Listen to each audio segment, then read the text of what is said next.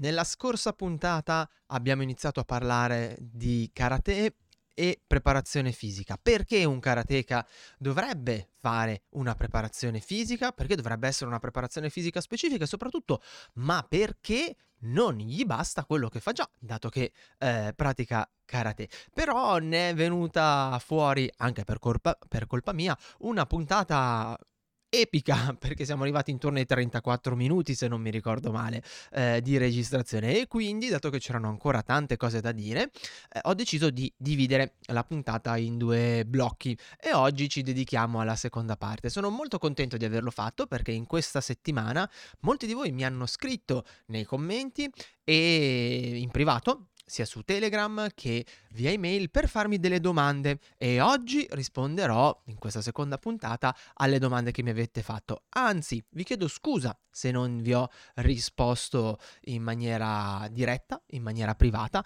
ma dato che tutte le domande che mi avete fatto troveranno risposta oggi, ho detto beh, eh, approfitto e anziché rubare anche a loro del tempo, che poi ascolteranno di sicuro la nuova puntata, accorpo tutto in, un unico, in un'unica risposta direttamente qui sul podcast. Io sono Eugenio Credidio e questa è Karatepedia. Il pirata del karate Eugenio Credidio. E il maestro Miyagi. Miyagi. Scusi, il maestro Miyagi presenta Karatepedia. Lo show che ti racconta la storia e i segreti del karate.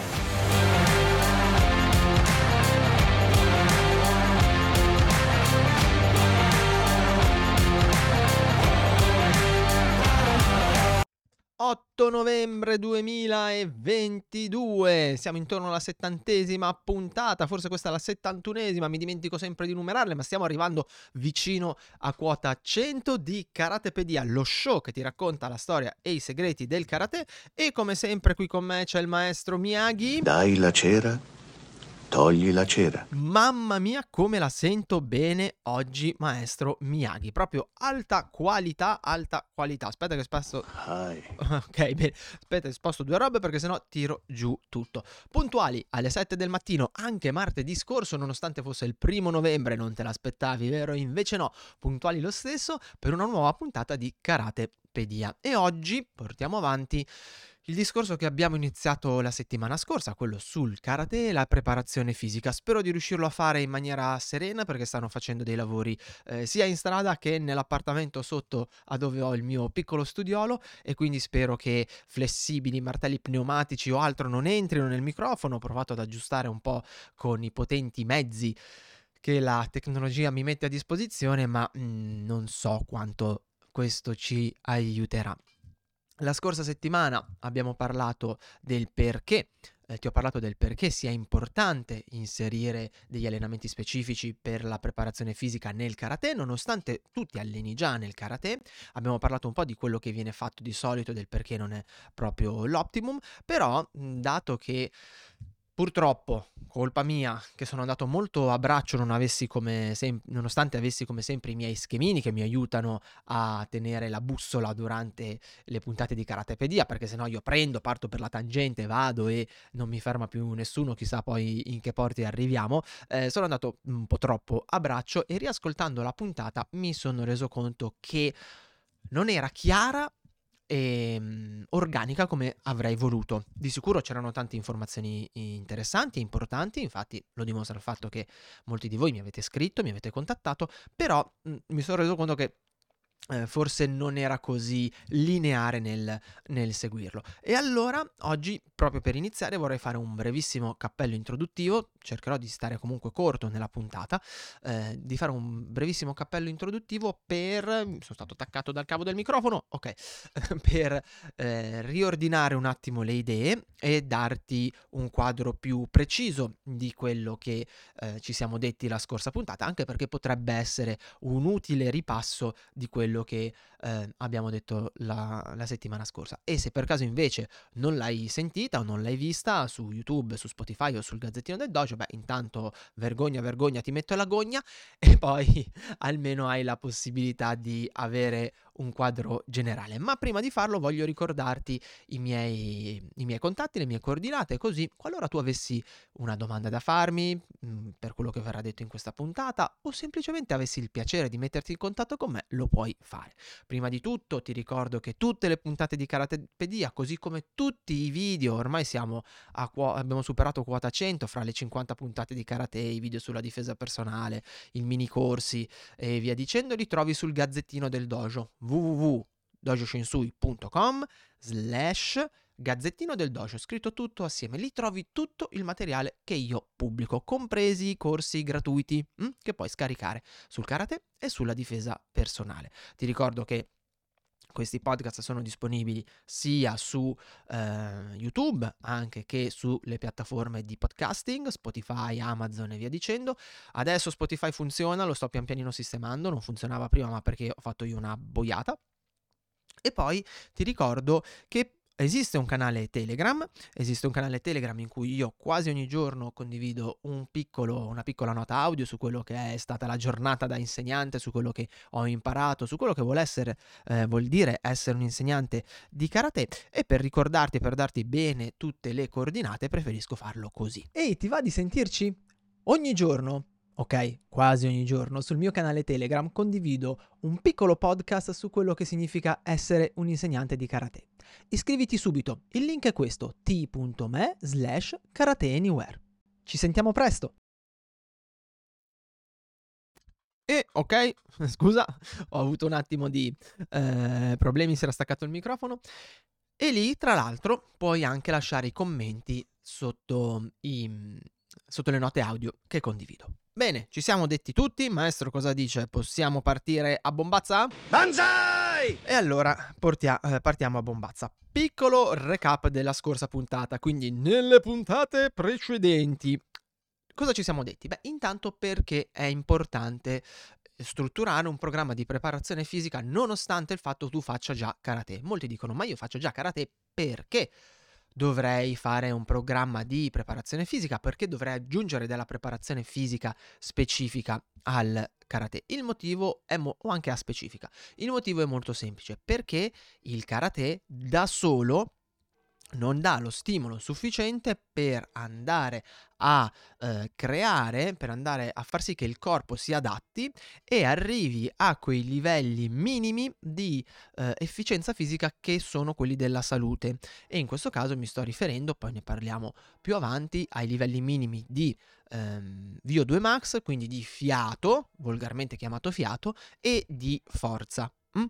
Di sicuro se non hai mai fatto niente in vita tua o se hai fatto poco in vita tua e ti alleni nel karate, eh, hai iniziato ad allenarti nel karate questa pratica ti aiuterà molto, ma eh, da sola non basta, bisogna darle un aiutino, ma è normale, eh? non, anche se giochi soltanto a calcio, ok? Non, non, ti basta per arrivare ai livelli di fitness, quindi di efficienza fisica. Quando io parlo di fitness parlo di efficienza fisica, non del mondo del fitness, quindi niente zumba, niente robe di questo tipo qua.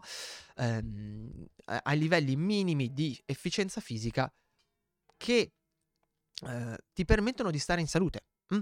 Noi stiamo parlando, io sto parlando dei livelli minimi secondo le direttive mh, mm, della, eh, dei vari enti che appunto parlano di livelli minimi per la salute. Ok? Questi livelli minimi il karate da solo non te li fa arrivare, quindi è giusto inserire della, mm, del lavoro specifico che ti permetta di innalzare questi livelli, semplicemente perché così tu andrai a stare meglio, avrai un corpo in salute, più in salute, più reattivo e questi miglioramenti si eh, ripercuoteranno anche sulla tua pratica, quindi questa parte è molto importante. E come dicevo nella eh, puntata precedente, nella dimostrazione il fatto che quando si va a uno stage, eh, a meno che non sia uno stage riservato agli agonisti, la maggior parte dei praticanti è fuori forma. Mm?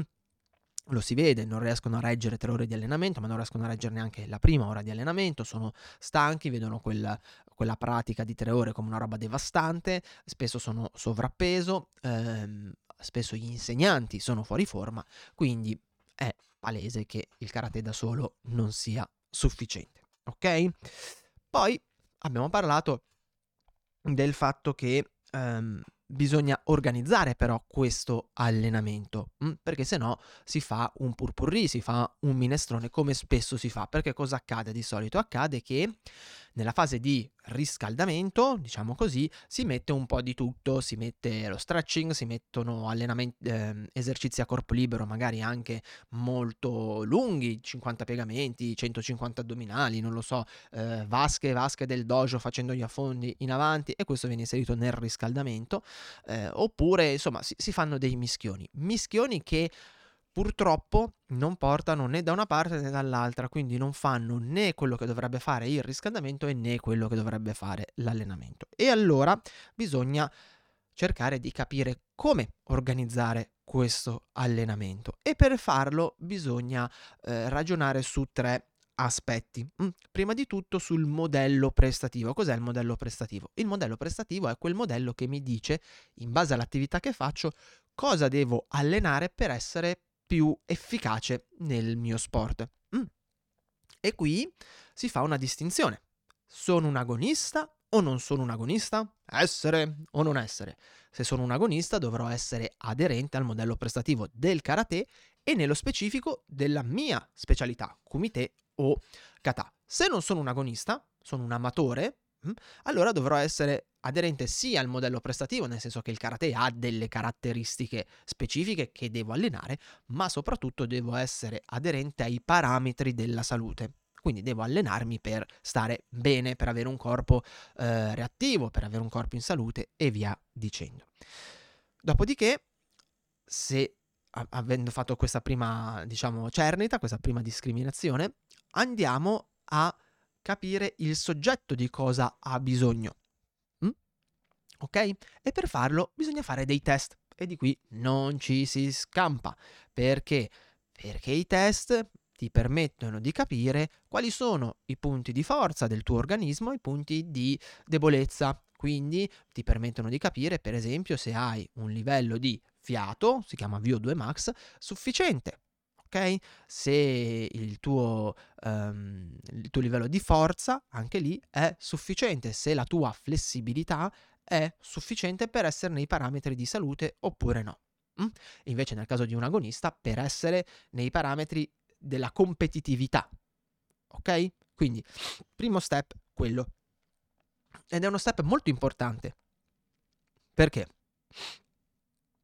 Perché se io, prendiamo il caso di un agonista, eh, io so che nel karate devo avere determinate caratteristiche metaboliche, ok? Quindi di fiato e io vedo che in un test questa persona che sto allenando non ha un livello minimo di fiato, mh? Mm, le sue caratteristiche metaboliche sono molto povere, come cazzaro la faccio a portarlo al livello di un agonista se prima non gli creo una base? Come faccio a portarlo in gara e a essere tranquillo che riesca a reggere la gara se prima non gli creo quella base e da lì poi vado a lavorare per permettergli di arrivare al livello richiesto della disciplina.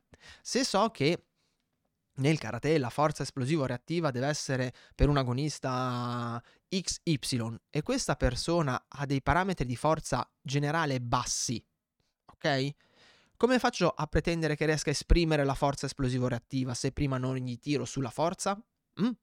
Non so se stai riuscendo a seguirmi nel ragionamento. Quindi devo, eh, questo tipo di approccio mi è molto utile, non solo per eventualmente lavorare di fino e innalzare la, mm, la, mm, l'abilità, le, le potenzialità ecco, del, dell'agonista, ma intanto per capire se quell'agonista ha i livelli minimi per poter poi alzare le potenzialità e invece nel caso di un amatore per capire se è ai livelli minimi di salute. Va bene? Ok? E poi, questa te la metto lì come chicca, nel caso di eh, un agonista, ma anche nel caso dell'amatore, c'è il discorso del calendario. Quindi nell'agonista io devo considerare anche quando ci sono le gare, eh, perché la mia preparazione fisica dovrà adattarsi al calendario in maniera tale che quando l'agonista arriva in gara lui abbia una, un buon livello. Ok?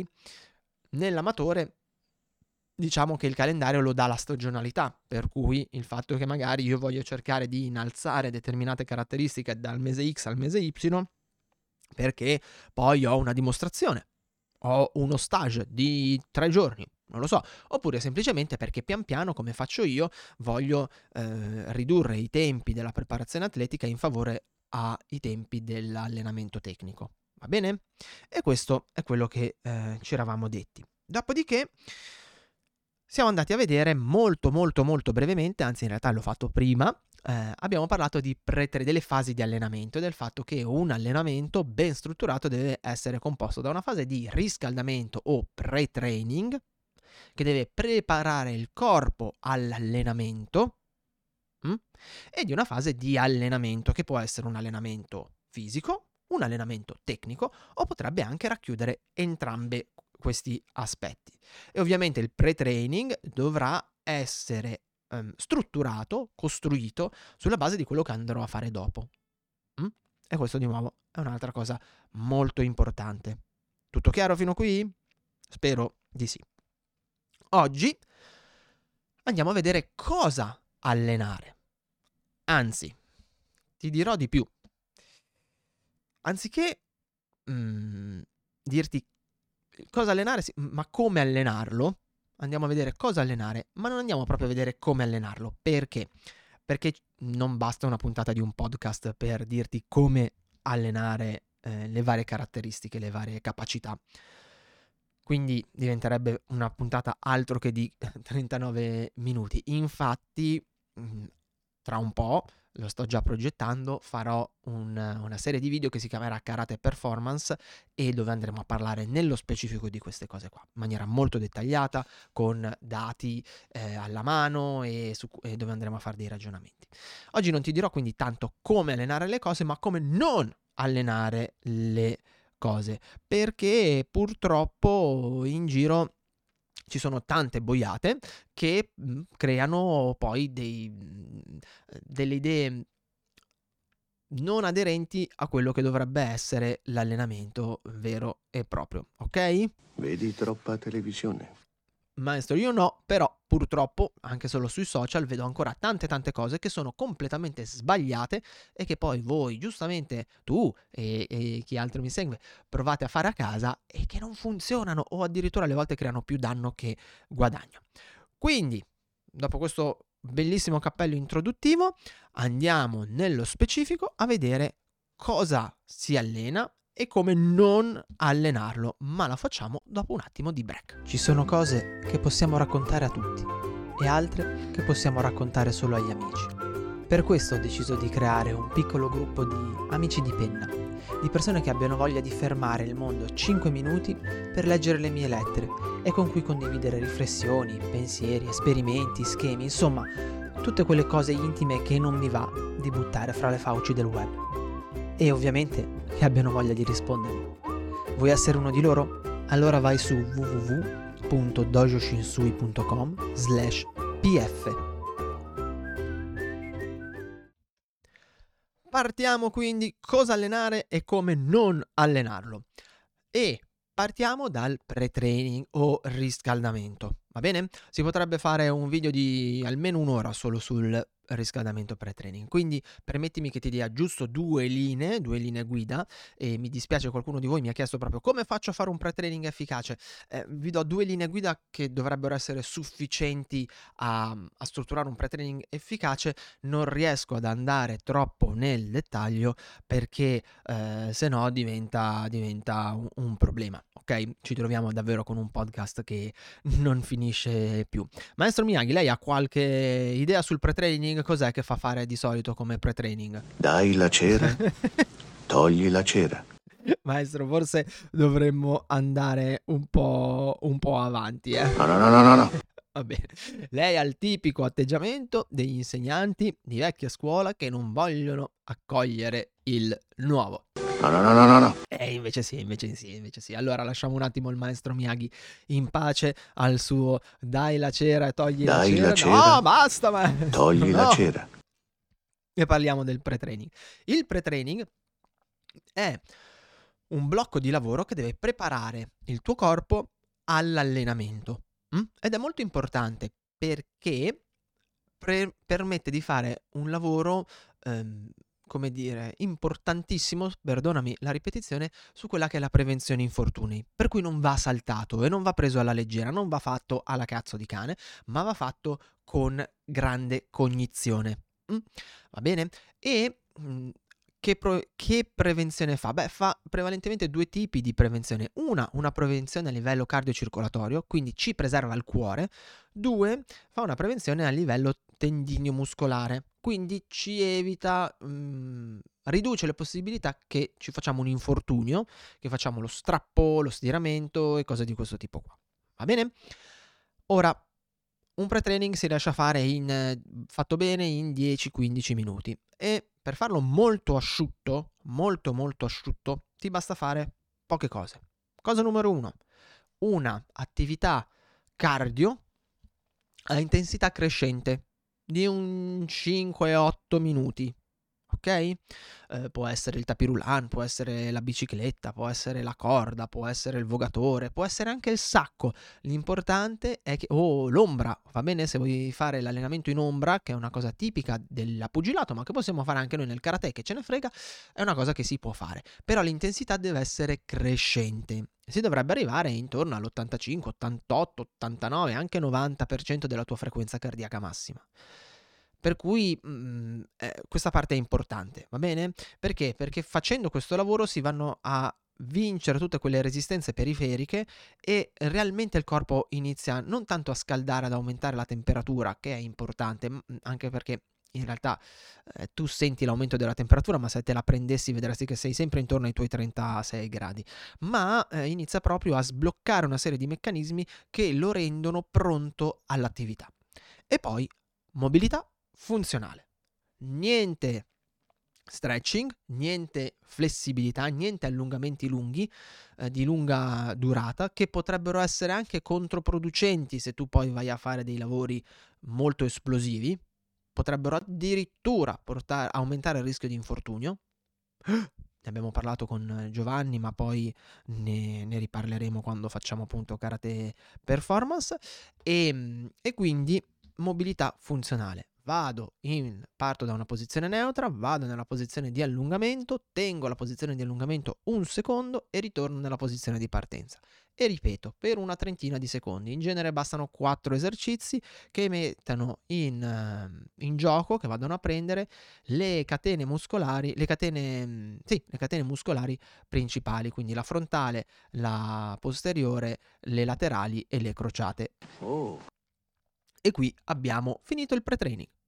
8, mm, 10 minuti, possiamo anche farlo di 15 minuti, di solito si fanno eh, la flessibilità, ah, perdonami, la mobilità funzionale si mette sotto forma di circuito, si fa 30 secondi di lavoro per ogni esercizio, si va avanti e si ripete tre volte. E qui già abbiamo fatto un buon pre-training, siamo già pronti a metterci al lavoro ok? Se poi proprio vuoi fare un, una cosettina in più, fai un esercizio o due di preattivazione e eh, sei a posto, ok? Nella simulazione di esame che ho fatto per il mio quinto Dan, la trovi su YouTube e anche sul Gazzettino del Dojo, ovviamente. Eh, di sicuro ho fatto vedere, forse non ho fatto tutto il pre-training, ma di sicuro ho fatto vedere ad esempio gli esercizi di eh, simulazione, giusto? Il maestro Miyagi mi dice di sì, quindi gli diamo, gli diamo ragione. Va bene? Quindi pre-training in realtà ce lo leviamo dalle scatole in poco e niente. Poi andremo a parlarne in maniera più approfondita da, uh, più avanti. E poi abbiamo mh, mm, questi grandi, uh, come dire, insiemi di capacità condizionali da allenare che sono la capacità metabolica, ok? Vediamo un attimo in che ordine le ho messe così almeno poi non faccio casotto. Sì, ok. La capacità metabolica, la capacità di esprimere forza, quindi la forza e la capacità di flessibilità o mobilità. Mm. Poi ci sarebbero anche le capacità coordinative che i più puntigliosi si mettono lì a fare tutte le distinzioni, però ragazzi diciamoci la verità, nel momento in cui noi lavoriamo sulle capacità coordinative richiamiamo spesso la maggior parte delle capacità coordinative, quindi secondo me, secondo Eugenio Credidio, mm, non ha senso andare a spaccare il capello in quattro sulle capacità coordinative quando poi intanto ce ne battiamo il belino delle capacità condizionali, che sono di supporto alle capacità coordinative. Per cui eh, io non andrei a spaccarmi la testa su questo, ci sono le capacità coordinative e le capacità cognitive che fanno più o meno parte dello stesso calderone e su cui mh, mm, faccio giusto un brevissimo excursus. Ok? Iniziamo quindi dalla capacità metabolica. Quindi quello che volgarmente viene chiamato fiato ovvero la capacità dell'organismo di produrre energia tramite le tre famose vie che di sicuro conoscerai, di sicuro avrai già sentito parlare, che sono il metabolismo aerobico, l'anaerobico alattacido e l'anaerobico lattacido. Ora, non stiamo qua a fare un trattato su eh, questa roba qui. Eh? No, no, no, no, no. Per, perfetto, perché se no non ci asciughiamo più, ma guardiamo quelle tre o quattro cose che ci servono. Un dato è importante della capacità metabolica, il VO2 max. Quello è il dato che deve sempre essere tenuto sott'occhio e che è abbastanza semplice da tenere sott'occhio in maniera spannometrico. Potremmo anche parlare poi del lattato che si può prendere in maniera abbastanza facile, ma qua bisognerebbe avere già della strumentazione importante dietro. Ok, il lattometro non ha un costo eh, eccezionale, ma eh, comprare un lattometro o un lattametro, non mi ricordo come si chiama, eh, latto- lattametro, comprare un lattametro, fare i prelievi ematici, eh, insomma, diventa una roba un po' più specialistica e diciamoci la verità, al 99,9% di voi, di noi, ce ne frega niente. Mm? Eh, quindi possiamo tranquillamente tenere d'occhio semplicemente il VO2 max senza stare ad andare a, guardare le millimoli di, eh, di lattato che si vanno a produrre durante i vari esercizi. Per cui VO2 max, quindi la capacità del nostro corpo, la massima capacità del tuo corpo di andare a bruciare ossigeno, a usare l'ossigeno, ok? È un parametro importantissimo, può essere relativo o assoluto. Adesso non stiamo qua, a, ripeto, a spaccare in maniera eccessiva il, il cappello in quattro, metto giusto due o tre cose per evitarmi che poi eh, mi scrivete nei commenti, ah, eh, cazzo, ma non hai detto che è relativo o assoluto. Può essere relativo o assoluto, ok? Ora, questo parametro perché è importante? Perché è un parametro di salute. È un parametro di salute, è ormai palese, è ormai stato dimostrato mhmm, più e più volte che più il VO2 max è alto, più questo dato è alto e maggiore è l'aspettativa di vita. Più il VO2 max è basso e minore è l'aspettativa di vita. Per cui il VO2 max deve essere un parametro che noi cerchiamo sempre di avere alto. Alto, alto, alto. Perché? Perché è un corrispettivo della salute. Il VO2 max è alto, io sto bene. Il VO2 max è basso, io non sto così bene come penso. Ok? A livello ovviamente di, di, di, di capacità, okay, va bene? Il parametro che mi interessa, il VO2 max, scusami, deve stare in una forbice minima di 42-45. Quello è, è la forbice della salute. Sopra il 45, benissimo, a bombazza, ok? Sotto il 42, no, non va bene, dobbiamo tirarlo su. Dobbiamo tirarlo su e fare allenamento di fiato ok? Metto sempre le virgolette per chi mi stesse ascoltando su YouTube perché mm, eh, su Spotify, scusami, perché non è un, un termine corretto. Dobbiamo fare allenamento metabolico. E quindi intanto bisogna prenderlo sto VO2 Max e come ti dicevo nella puntata precedente si può fare con lo step test, ma l'optimum sarebbe l'MUTT, però si sceglie un test con cui farlo e con cui misurarlo in maniera indiretta, si può fare, basta un cardiofrequenzimetro comunque. Eh e un tapirulan se vuoi fare l'MUTT o un gradino di 48 cm mi sembra se vuoi fare lo step test, ma cercali e trovi, e trovi tutto. Una volta che abbiamo preso questo parametro dobbiamo capire un po' cosa farci, va bene? E bisogna decidere quindi come allenarlo. Qui casca proprio il sono agonista, non sono agonista, di cosa, ehm, in che cosa quindi questo VO2 max lo metto in che cosa? Mio, mm, le mie capacità metaboliche vengono messe in gioco, eccetera, eccetera. Perché, per esempio, è diverso se io sono un agonista di kata rispetto a se sono un agonista di kumite. Il VO2 max è molto differente, cioè l'utilizzo, le, le capacità metaboliche messe in gioco durante quella performance sono molto differenti. Quindi fermiamoci solo ed esclusivamente sul discorso della salute e su come aumentare il VO2 max. Mm? Di solito, quando si parla di fiato, si lavora sulla corsa. Bene. Sì, ma no. La corsa va bene, ma non va bene. O meglio, il, um, il VO2 Max è un parametro esercizio dipendente. Cosa significa? Significa che se io vado a correre, e poi bisogna vedere come vado a correre, tra l'altro, diventa eh, il VO2 Max diventa mh, migliora in quello specifico esercizio nella corsa. Va bene? Questo significa che poi quando vado a fare un kata o vado a fare un kion o il kumite nel karate, quel parametro non è migliorato. Perché? Abbiamo detto il VO2 Max è esercizio dipendente. Per cui potrebbero esserci persone, per esempio, che hanno un VO2 Max buono nella corsa e ottimo nella bici, perché magari vanno in bicicletta. Mm?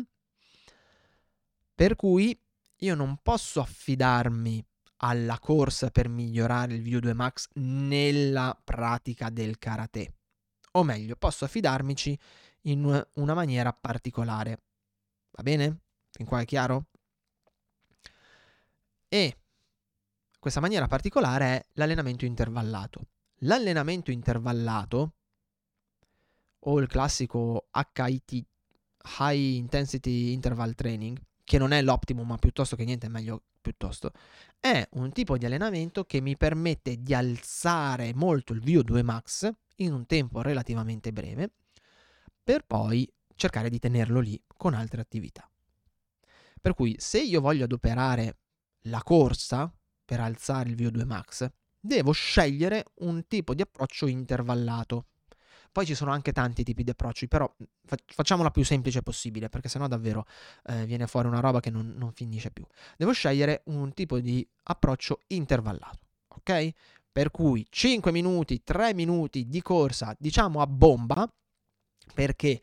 Perché devo andare a lavorare in VO2 Max e il VO2 Max di solito per la media della popolazione si allena al 93%, siamo in VO2 Max quando siamo al 93% della nostra frequenza cardiaca massima, per cui io devo correre per 3 5 minuti in base un attimo al tipo di lavoro che faccio, il tipo di lavoro, mm, se ho deciso di fare un lavoro massimale o submassimale, quello poi lo si deciderà in fase di allenamento, di programmazione dell'allenamento, devo correre per quel lasso di tempo a 93%, intorno al 93% della frequenza cardiaca massima. Allora vado a stimolare il corpo a lavorare sul VO2 max. Ok? Nel momento in cui poi alzo il VO2 max, allora posso e ho un VO2 max di base nella corsa buono allora posso andare a, a prendere degli esercizi metabolici specifici per il karate. Però siamo lì, è inutile che io mi metta a fare gli esercizi specifici per il karate a livello metabolico se prima non ho un, la sufficienza nella salute. E la sufficienza nella salute la ottengo con degli esercizi di questo tipo su dei mezzi ciclici. Quindi, ripeto, corsa, bicicletta, mh, mm, vogatore, nuoto, questo tipo di lavoro qua. La corsa è la cosa più semplice e più facile. Correre in questo modo ha senso, ok? Perché? Perché io sfrutto questo mezzo per innalzare il VO2 max e, e, e, diciamo che lo sfrutto per ottenere quello che mi serve. Una volta che l'ho, tenu- che l'ho, ottenuto, la posso usare la corsa, ma giusto come richiamino, oppure perché mi fa piacere correre, se il mio scopo è l'allenamento del miglioramento nelle capacità del karate, ok? Ma correre, andare a correre come viene fatto ancora adesso per 10 km, 20 minuti, a cazzo, senza un parametro cardiaco, senza una velocità, senza niente, perché per fare fiato si va a correre, è una minchiata. Perché diventerete forse più bravi a correre, ma se non avete dei parametri in cui stare, non vi serve a niente. Andare a fare una corsa di 20 minuti intorno al 75-80% della frequenza cardiaca massima vi fa una sega. Ok? Non devi avere questo approccio qua se vuoi migliorare l'aspetto metabolico. Per migliorare l'aspetto metabolico posso scegliere la corsa, va benissimo, però devo lavorare su intensità alte per brevi periodi in maniera tale da stimolare il VO2 max e poi faccio un recupero completo, quindi circa due minuti e mezzo. E ripeto, corsa per breve periodo a bomba, recupero completo, corsa, recupero completo, corsa, recupero completo. Allora il VO2 max si spinge più in alto, lo stimolo ad alzarsi e a quel punto posso ragionare su un lavoro specifico, metabolico specifico per la disciplina, per la specialità o per la disciplina che pratico. Nel caso del karate è un RAA, quindi una Repeat Ability Action.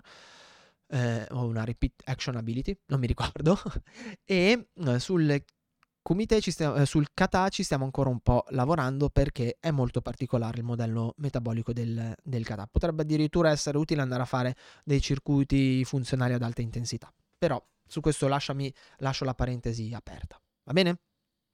Per cui non andate a correre, non andare a correre per far fiato. Quando vai a correre non fai fiato, stai solo allenando quella capacità lì, la capacità di corsa, ok? A un ritmo continuo, eh, a un ritmo costante mh? Mm? e quindi stai allenando la capacità del tuo corpo di lavorare probabilmente col metabolismo, senza probabilmente, col metabolismo metabolico, eh, col metabolismo aerobico, perdonami, lo stai, quindi stai potenziando il metabolismo aerobico, va bene, ma non stai aumentando il VO2 max e a noi il parametro che serve è il VO2 max. Quindi bisogna sparare su quel VO2 max. Il VO2 max deve essere fra 42 e 45 per essere in salute. Ok? Smettila, smettetela di dire, smettetela di fare le corse di chilometri e chilometri, di mezz'ore che non vi servono a una cippa. Volete allenare il, il, l'allenamento metabolico? Ok, 5 minuti di corsa bomba ah, e riposo. 5 minuti di corsa bomba ah, e riposo. 5 minuti di corsa bomba ah, e riposo. Non riesco a fare 3 serie da, da 5 minuti, 5 minuti, 3, 3, 3 minuti, 3 minuti, 3 minuti, 5 minuti, 3 minuti, 3 minuti, 2 minuti, 2 minuti. Ok, sotto i 2 minuti non andateci. Va bene? È chiaro? Ne parleremo in maniera più approfondita quando mh, mm, faremo il, appunto, il lavoro su...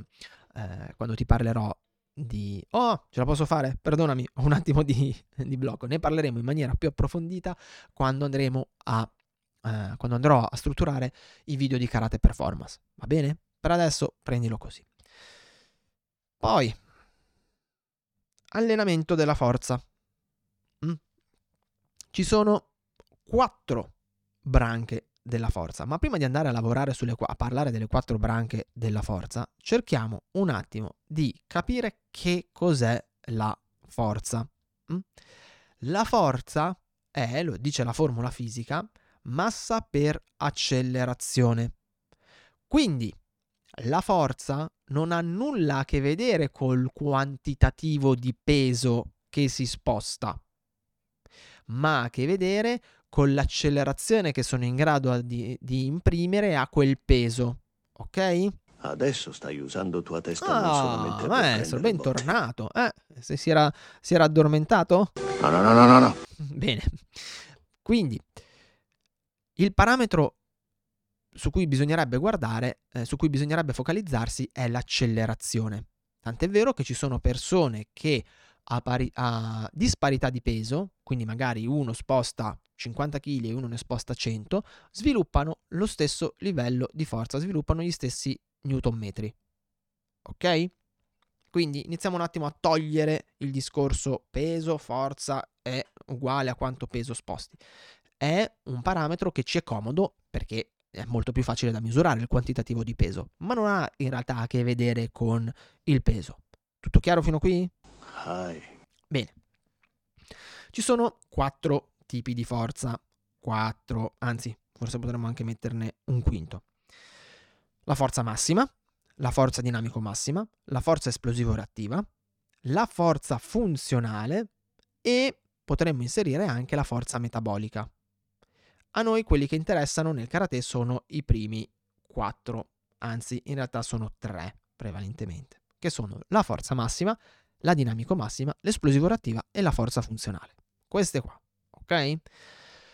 La forza massima ci interessa perché ti permette di non tanto aumentare il quantitativo di peso che sposti, ma di insegnare al muscolo ad attivarsi meglio. La forza dinamico massima non è che ce ne freghi più di molto in realtà, è quel purpurri, non è né forza massima né forza esplosivo reattiva, però in alcuni casi può essere utile allenarla per insegnare alle persone a esprimere la forza massima, ok? Per fare una sorta di lavoro di transizione, quindi non, non ne parliamo. La forza esplosivo reattiva invece è quella che per noi è, è, è, il pane, perché i pugni, i calci, gli spostamenti sono tutte forze esplosivo reattive, espressioni di forza esplosivo reattiva. La forza funzionale invece è la capacità di esprimere forza durante movimenti con un'alta eh, un, un richiesta di coordinazione. Va bene? Tutto chiaro fino a qua? Mm? La forza metabolica non ce la filiamo perché nel karate non ci interessa, non ci interessa praticamente. Ok?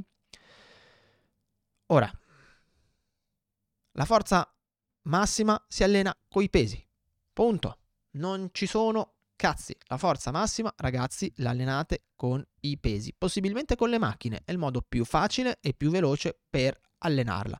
E se non posso allenarla con le macchine, vado ad allenarla con i pesi liberi.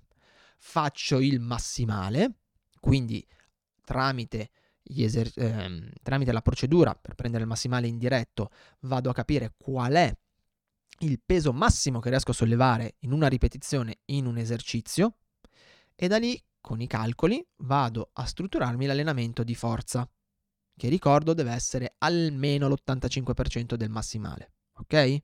Facciamo il 90% che sarebbe anche, anche meglio. Ok? Va bene fin qui? E lì vado a strutturare il mio allenamento di forza massima. Può essermi utile nel karate? Sì, può essermi utile per due motivi. Uno, perché magari non ho i livelli di forza massima minimi per essere in salute. Due, perché la forza massima, come ti dicevo prima, insegna al muscolo ad attivarsi meglio. Ok? Quindi una base di forza massima può essere utile e no, non rallenta, non ti fa diventare grosso. Sì, un pochino di ipertrofia la stimola, ma non ti stimola l'ipertrofia come i lavori specifici per l'ipertrofia. E non, non è niente di quello che ancora oggi alle volte sento dire. La forza massima è una buona è un buon metodo di allenamento che anzi lavora molto sulla prevenzione a livello osseo, perché stimola l'osteogenesi, e anche a livello tendineo. Quindi un po' di forza massima ci starebbe sempre bene. Ok? La forza esplosivo reattiva, invece, che è quella che porca vacca vedo continuare a allenare a cazzo nei video, andrebbe allenata col 20-30% del tuo massimale. Questo vuol dire che nella stragrande maggioranza dei casi si allena a corpo libero o con dei pesi che sono ridottissimi, 2 mm, kg massimo. Si allena a corpo libero per quanto riguarda le gambe e per cui tutto quello che sono salti va bene, ok? Per quanto riguarda invece le spinte, per cui diciamo i pugni, si allena coi lanci, perché? Perché io devo scegliere i metodi più semplici da adoperare e soprattutto che non mi fanno pensare troppo. La parte coordinativa l'alleno dopo. Quindi, cosa vuol dire questo? Che andare a fare i cazzo di pugni con i pesetti, porca di quella vacca che continuo a vedere ste boiate sui social, non serve praticamente a niente. O andare a fare i pugni con gli elastici non serve a niente per la forza esplosivo reattiva. Ok? Sto parlando di forza esplosiva o forza esplosivo reattiva. Non serve a niente perché? Perché un carico di 2 kg su un pugno è troppo. Io durante l'esercizio durante il lancio di un pugno devo spostare il mio braccio. Se io gli aggiungo 2 kg, il corpo, che è un infame, diventa bravo a coordinarsi con i 2 kg, ma addirittura potrebbe diventare meno bravo a coordinarsi senza il peso e quindi potrei anche perdere efficacia nell'uso del pugno senza il peso. Per quello si fanno i lanci. Uno, perché posso buttare fuori tutto senza dover bloccare. Due, perché mi permettono davvero di lavorare sull'attivazione eh, neuromuscolare. Perché il lavoro di forza esplosiva reattiva è prevalentemente un lavoro eh, neurale, quindi è l'abilità del sistema nervoso di attivarsi a bomba, di lanciare una scarica fortissima e permettere al movimento di esplodere ok? E io sta cosa qui, se f- ci metto un pesetto, ho difficoltà a farla, mi rallenta. Io quando devo lavorare tecnico, lavoro pulito, se no, se devo fare un allenamento specifico per la forza esplosivo reattiva, che deve essere specifico e deve essere staccato da quello che è l'allenamento tecnico, lo faccio nella maniera più semplice e rapida possibile, senza farmi troppe pippe. Prendo una palla medica da 2 kg e la inizio a lanciare come un disperato, va bene? Poi ci sono i, i mezzi, i, i, non si fa proprio così, ma, ma eh, ci sono un numero di ripetizioni, un numero di serie da fare. Però, piuttosto che fare quelle boiate dei pugni eh, o delle parate con i cazzo di pesetti che io poi mi incazzo. Eh? eh, lei rida, rida. No, non fatelo, non fatelo. Mm? Non fatelo. L'elastico ancora peggio, esco veloce e man mano che vado avanti mi rallenta. E io non riesco a esprimere forza esplosivo reattiva. Se voglio allenare la forza esplosivo reattiva. Se il mio obiettivo invece è un allenamento funzionale, è diverso. Ok? ma la forza esplosiva reattiva si allena facile. Il, non devo avere troppe pippe su cui eh, soffermarmi. Prendo la palla, la lancio, boom! Va bene? Faccio i piegamenti esplosivi, quelli dove cerco di staccarmi con le mani da terra. Boom! Benissimo. Eh? Finito. Tutto qui. Niente pippe, pippone, pippette, niente pesetti. Non servono a niente. Ancora peggio poi quando vedo quelli che fanno gli esercizi con i pesi da 5, 10, 15 kg. Non vi serve a un cazzo. Allora, dovete scegliere, faccio un allenamento coordinativo o faccio un allenamento per lavorare sulle capacità di forza? Se faccio un allenamento per lavorare sulle capaci- capacità di forza, così come se decido di fare un allenamento per lavorare sulle capacità metaboliche, mi concentro, scelgo dei mezzi e dei metodi che mi fanno lavorare in maniera precisa su quello e che non mi richiedono di pensare ad altro. Se invece voglio lavorare sulle capacità coordinative, allora vado a prendere dei metodi che mi fanno lavorare sulle capacità coordinativo-tecniche. Ok?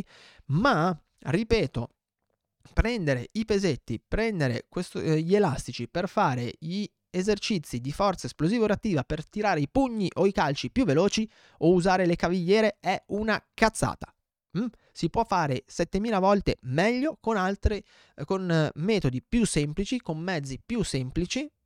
E soprattutto senza rischiare di perdere poi a livello coordinativo quello che avete guadagnato. È ovvio che nel momento in cui io faccio dei pugni con un pesetto da 2 kg, poi mollo i pesi e li rifaccio eh, senza i pesi, vado a creare un'ipervelocità perché il sistema si è adattato sui 2 kg e quindi a quel punto esprime per ehm, esprime la stessa forza che mi dava prima quando avevo i 2 kg e per cui quei due pugni, quei 3-4 pugni usciranno fortissimi, ma finita lì non, non crea un adattamento.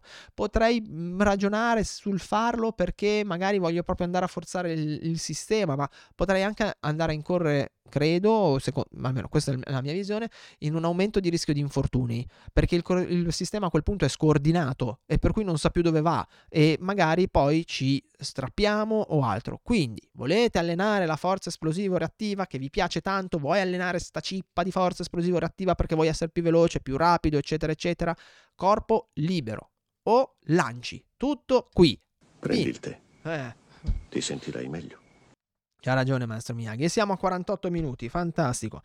E ne abbiamo ancora da dire due cose, quindi cerco di andare un pochino più veloce. Forza eh, funzionale la, sono le capacità coordinative. Ok? Mm? Quindi non è quella roba che vedete di solito, che vedi di solito fare nei, nei, video dove fanno 50 esercizi e si spaccano tipo CrossFit e via dicendo. Quello, nella mia ottica, non è, una, non è il lavoro sulla forza funzionale. La forza funzionale è quella capacità di trasformare la forza massima, la forza esplosivo reattiva, le capacità metaboliche, la flessibilità, la mobilità in esercizi coordinativi, di trasferirle in esercizi coordinativi. E quindi deve essere un lavoro che viene fatto con grande attenzione e dando tempo al corpo di riposarsi, al sistema tutto, perché c'è in gioco anche il sistema nervoso, di riposarsi.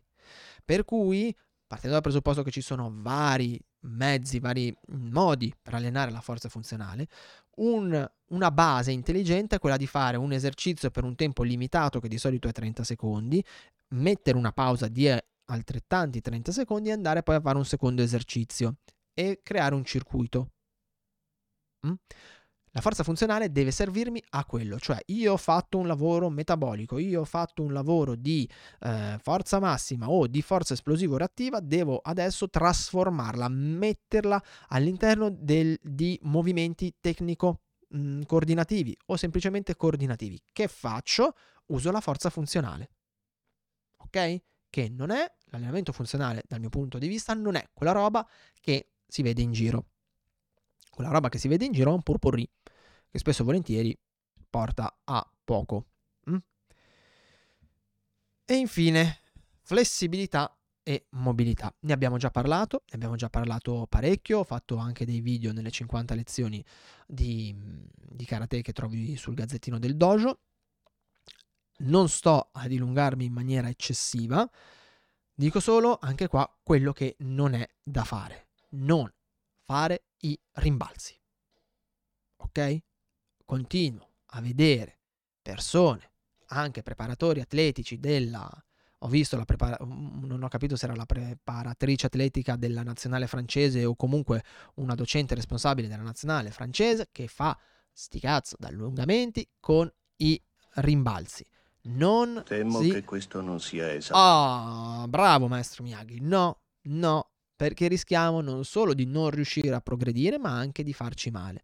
Se vogliamo fare gli allungamenti, lo stretching, la, va tenuta la posizione per un tempo lungo. 2 minuti e mezzo, 5, cercando pian piano di andarla a forzare un po'. Se invece, se invece vogliamo lavorare sulla mobilità funzionale, comunque ci deve essere uno stop quando arrivo all'allungamento di almeno un secondo, quindi faccio il mio allungamento, mi stoppo e poi torno in posizione di partenza. Non vado a fare punta dei piedi e continuo a fare ton ton ton ton ton perché sputtano il sistema, l'organismo non capisce più niente, va in protezione e rischiamo addirittura di farci male. Ok? Bene. Direi che ho sbraitato sufficientemente, direi proprio di sì. Hi. Maestro, lei ha qualcosa da aggiungere? È meglio imparare equilibrio. Quello è la chiave di tutto. Va bene, però maestro siamo sempre lì. Se abbiamo l'equilibrio ma non abbiamo poi il corpo che ci sostiene quando dobbiamo esprimerci, diventa un problema. Tutte queste cose, e chiudo perché siamo a 52 minuti, tutte queste cose vanno organizzate, vanno strutturate sulla base di quello che ci dicono i test, che ti dicono i test che farai, su quelle che sono le caratteristiche della disciplina che pratichi, quindi in questo caso sul karate, e eventualmente su un ipotetico calendario di gara. La mm, precedenza ce l'ha sempre la persona. Quindi la prima cosa su cui devi lavorare è avere quei livelli minimi, dopo che hai fatto i test, valutare di avere quei livelli minimi di salute. Una volta che hai i livelli minimi di salute, allora puoi ragionare sulle caratteristiche della disciplina e il calendario di gara. Ok? Perché se no, se non hai i livelli minimi di salute, ya fai. Mm? Va bene? Se nella forza esplosivo reattiva non hai comunque un buon livello di forza, non riesci a esprimerla la forza esplosivo reattiva. Se non hai un buon livello di VO2 max generale, diffi- con difficoltà riuscirai a esprimerti in un comité che è una RAA e ha bisogno comunque di un VO2 max molto alto per poter pompare, per poter spingere la potenza di recupero. Mm? Ma sono tutte cose di cui parleremo in maniera più dettagliata e più calma e con più tempo nel progetto di Karate Performance. Io direi che per oggi è tutto, siamo arrivati a 53 minuti, penso di averti rotto abbastanza le balle. Mi raccomando, se hai delle domande, se hai dei dubbi, scrivimi, soprattutto a eugenio-dojoshinsui.com perché è più facile che ti risponda lì. Ci sto mettendo un po' di tempo, ho degli arretrati, eh, chiedo scusa a tutti, mm, ma mm, ho, avuto un una settimana un po' complicata perché sono dovuto andare a Roma per lavoro, per cui sono un po' indietro, ma non ti preoccupare. Tu scrivimi e io cerco di rispondermi. Senza scrivermi, ragazzi, non chiedetemi delle programmazioni, cioè io ve le faccio, però eh, a quel punto diventa una, un, lavoro, mm, un, lavoro, vero e proprio per cui dobbiamo accordarci su altro, ok? Eh, però se hai dei dubbi, hai delle mm, domande, c'è stato qualcosa che non è chiaro, mm, mi raccomando, scrivimi. Se invece sei un agonista, vuoi essere seguito, sei un insegnante, vuoi una mano su alcune cose, contattami e vediamo cosa, cosa possiamo organizzare assieme. Bene maestro, bene, bene, bene, bene, bene, bene. Ha qualcosa da aggiungere o possiamo chiudere? Non sempre le cose sono ciò che sembrano. Questa mi sembra un po' che l'abbia tirata fuori tanto per dirla. eh, va bene. E allora direi che per oggi è tutto dal maestro Miyagi. Sayonara.